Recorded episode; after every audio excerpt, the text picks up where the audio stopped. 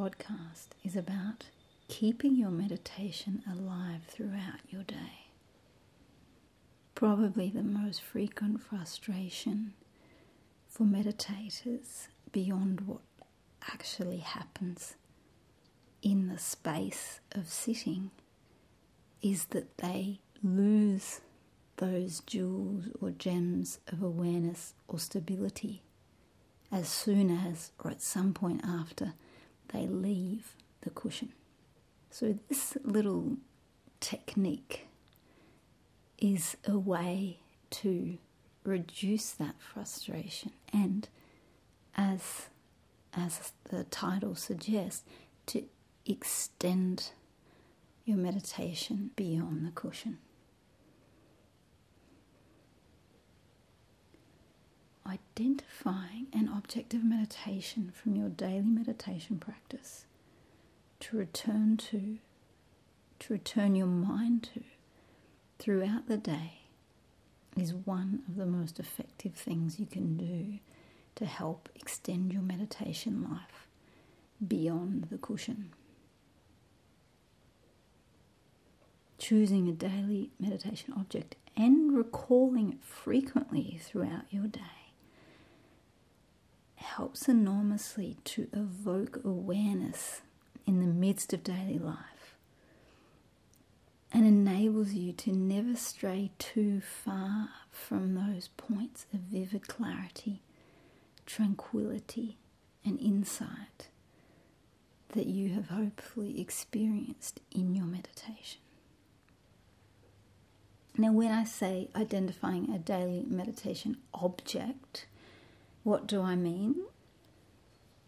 So, there are an array of infinite possibilities of what a meditation object indeed might be, but very broadly speaking, it can be an image or a visualization, a phrase, a specific moment of vivid clarity or calm, insight or even simply your breath.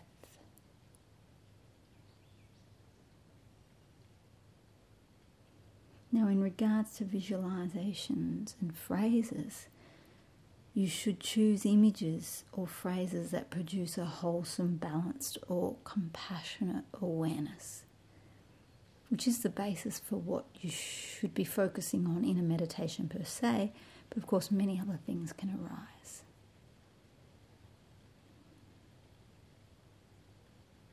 So, the way to go about this simple practice is after you've completed your daily meditation practice, or if it happens less frequently, your weekly meditation practice, identify some reference point, a doorway to concentration, a moment of awareness, all phrases for essentially the same thing, an object of meditation, which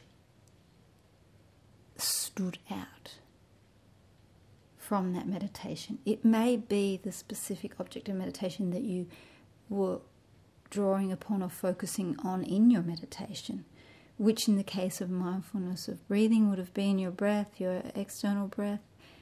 In other instances of visualization, you may have been focusing on a single visualization, such as the image of a flame. Other meditations may be a whole lot more varied, and they always are anyway, even if that's not ideally the object. But if your meditation has unfolded in positive ways and you've encountered insights of kind of penetrative awareness or even insight that you can capture conceptually or in words, this is a thing to select as your meditation object of meditation. I should also say that a phrase functioning as your object of meditation, of course, doesn't necessarily just arise out of your own mind, out of your own meditation. As I'll give a personal example later on, this can arise out of an inspired text that another has obviously penned that comes from their own insight.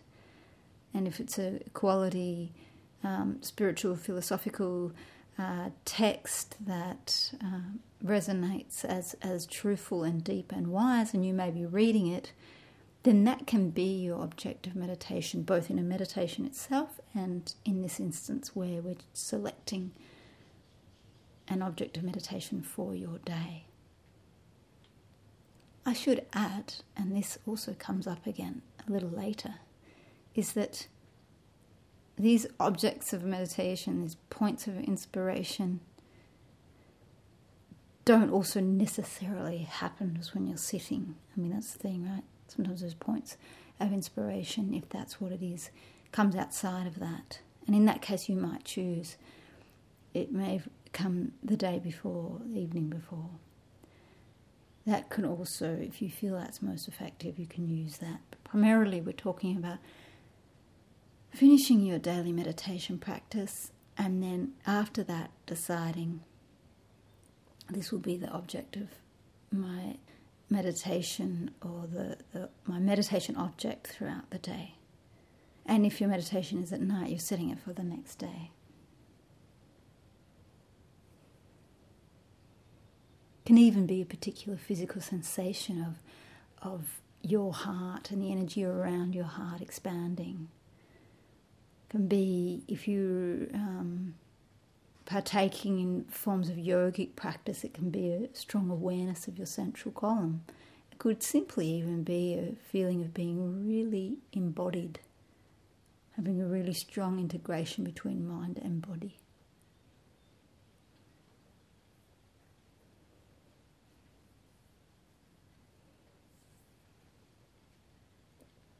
So, this is your little gift, this is your hook, if you like, to anchor throughout the day, to anchor you, to keep what was energized and effective, what provided you with clarity, awareness, or even just a measure of balance, to not move too far away from that.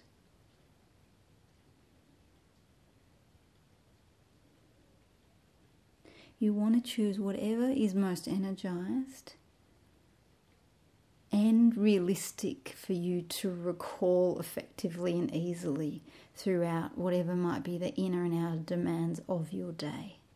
Choose something that you're going to want to return to, something that is a bit attractive. Whatever provides that strongest pull to bring you inward or to harness the qualities that you're most inspired to really develop and embody in a consistent way.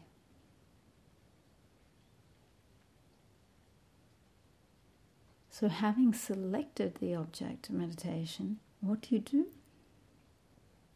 You simply return to it. Return to it, return to it, return to it whenever you feasibly can. Direct your mind to it. Abide with it. Whether that be between other activities, in pauses that you create so you can recall it, or when you realize you have lost focus or balance, simply return to it. You're not trying to plug it or mine it or go deeper. You're not trying to do anything fancy with it. You're just recalling that that object, that moment, that experience, that phrase. Direct your mind to it. Abide with it. As long as your outer conditions and your concentration allows.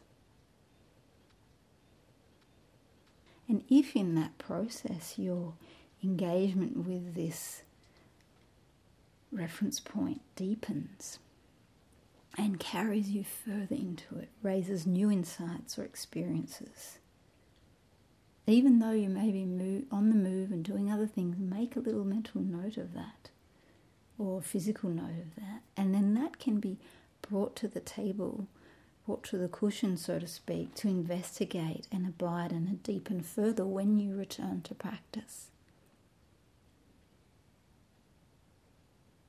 But maintain that initial object of meditation as much as you can by simply returning, directing your mind to it throughout the day. It truly is such a valuable method for maintaining your connection to the meditation amidst what might be otherwise a very chaotic, active, stimulating environment, or even perhaps an environment with not much stimulation and the tendency to easily uh, fall into more lazy or sloppy modes of thinking and being.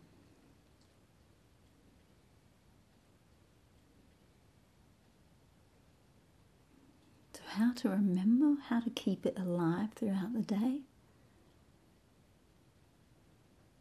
It seems a bit negative sometimes, but our greatest, greatest motivators seem to be to avoid suffering. And I know I've been compelled to adopt this practice through the frustration of moving too far away from more ideal states of meditation. So, in a sense, sometimes you can initially be motivated to adopt this because you're just not happy with where your mind and awareness ends up within a day. And I think that is fine and a reasonable motivator. So, if you use that initially, if that is what has even brought you to this, this place and space, that's fine motivation initially. But then at some point, too, if actually you turn that around to just something positive that you enjoy, that you delight in engaging with this beautiful object of meditation. And I say beautiful, maybe you're focusing simply on your breath, which might seem somewhat neutral, but these things become beautiful if they bring you to a point of concentration. So, over time, if you actually find pleasure, you find beauty, you find creativity in this process, albeit very stripped back and simple, of directing your mind to this object of meditation, that will help it to become such a natural practice that just seems absurd not to do it. And it's not requiring an enormous amount of effort. It's really simply about an initial spark of motiv- motivation, an experience, a hope of its benefits, and then a commitment to continuing to do it. Of course, sometimes it might be harder because it's not always that you're moving yourself away from something negative, but maybe you're just finding yourself too engrossed in something. It's very easy to get engrossed in highly animated discussions on social media or the whole hugely amplified kind of social, cultural, political environment that we're living in. Sometimes that might be just where you need to be and how you need to be. But over time, you might discover that actually at some point you need to pull back from that and that the highs and lows of all of that stimulatory sensory world need some anchor point, some balance point within them, beyond them, beneath them, around them. And that's what this meditation object is. So, in more simple terms, how do you remember it? How do you stay committed to it? Find really obvious ways to put it prominent in your awareness, whether that be on notes on your um, digital devices in the toilet, uh, in the mirror, wherever it is that will remind you to return to it. Simply directing your mind to it. Nothing fancy, just that. Just saying hello gently. You can also, extension of that, tie the object of meditation conceptually to another object that you have, be it a piece of jewelry or something that you often have with you, especially if it somehow might capture a similar quality to the form of the object. But again, these are just simple devices that if you're motivated to do it, you will do it. You will create those things to help you remember. But I should really say that you won't eventually need to write it anywhere or ever if you're really motivated along these lines because it just becomes so clear and vivid in your awareness. It becomes more present than anything else.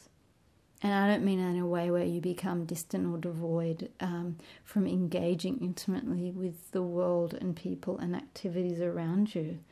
I think quite frequently it enables you to give more potently to those things when they require it and what they require because you're constantly feeding your mind and awareness with a balance, with a point of energy, with a point of inspiration. It's a it's a measure, it's a it's a measuring point for you and for your awareness. It also reveals those things that just aren't worth occupying your mind with because you have this inner sense of, of the varying quality of that compared to your meditation or compared to you concentrating on something important. And over time, it's just you, you have this taste for this depth and taste for this clarity and taste for this balance. And the more sugar hit high, stimulatory sensory experiences become more like that, just like really cheap, um, refined uh, sugar that actually is just distasteful. Once you train your taste buds to, you know, pure honey, it's still very, very sweet, but the very opposite in terms of its um, nutrient value, shall we say.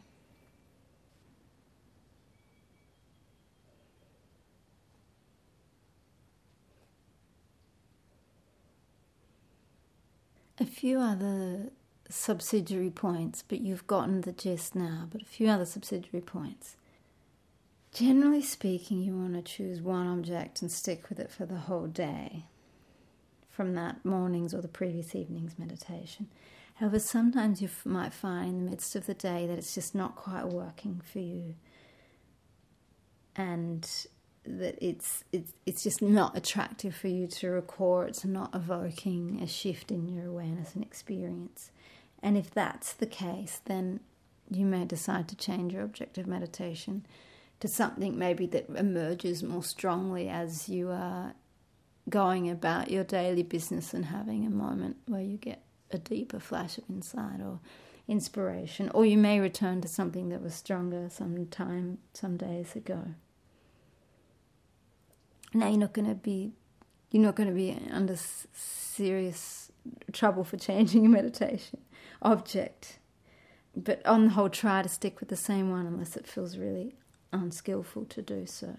You might also find a further exception to this is that different objects of meditation will be more effective at different times of the day or through different activities, such as with you parenting, doing dishes in a kind of public oriented workspace, commuting, cleaning, whatever, you know, we're all involved in a myriad of different roles and activities. And if you find that a particular object of meditation works really well in one space but not in another, course, maybe you end up identifying that you have three a day according to the structure and modes of your day, and maybe that works for you. No problem. But try and keep a certain consistency because that's partly the power of this is that consistency and that stability.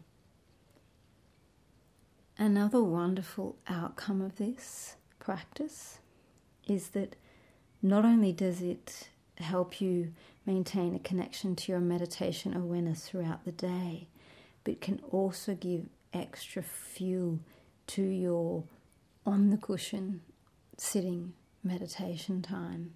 See, when you have placed your mind towards some this valuable point of meditation numerous times throughout the day, but you've been quite limited in how long you can stay with it, or um, you know your, your attention gets pulled away necessarily by other demands. You can then really relish the opportunity to just be able to abide with it without distraction when you do come to sit. Whereas often it can be, it might feel a bit of a drag having this meditation object, this one thing to go back to when you're sitting. Suddenly it's actually like, ah, it's just you and me, you know. And as I said earlier, if there's little flashes or moments when throughout your day something has deepened in you're abiding with that object of meditation, here's a space now to kind of enter that gently too, to bring that to the space as a possibility. This is the magic of creating the space for your inner life to develop and be nurtured. It happens on the cushion, it happens off the cushion. It happens because you allow space. You relinquish what needs to be relinquished, you commit to what needs to be committed to, and you experience the fruits of those choices. You also experience the fruits of the choices when you don't quite relinquish what needs to be relinquished and commit to what needs to commit to. It's not that there's some external punishment or reward, it's just the nature of things.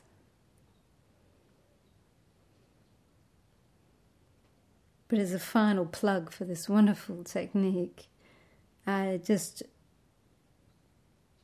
to to just go back and to capture the value of it is as an anchor an anchor for you for your heart for your mind for your energy body for your physical body. An anchor amidst this whirling swirling flux of sensation experience relations activities demands that invariably consume engulf entice sadden, dampen, all of the whole spectrum. Within all of that, this object of meditation, recalling it, simply recalling it throughout the day will bring you back to balance, back to perspective, back to a place closer to equilibrium, insight, back to a place where you want to be. And in doing so, in abiding with that and recalling that, you're feeding that. It's growing. It's growing every day in you, becoming you. You becoming it incrementally, day by day. Whether that be a radiant flame, a beautiful Buddha, a phrase of insight, wisdom, a point of reference by which you can create equilibrium physically, mentally, emotionally. Your object of meditation, your reference point, your mind, your body. You choose what you want to feed it. Choose what you want to strengthen. Choose what you want to neglect. Expanding your meditation life beyond the cushion. May it be fruitful for you. Signing off now.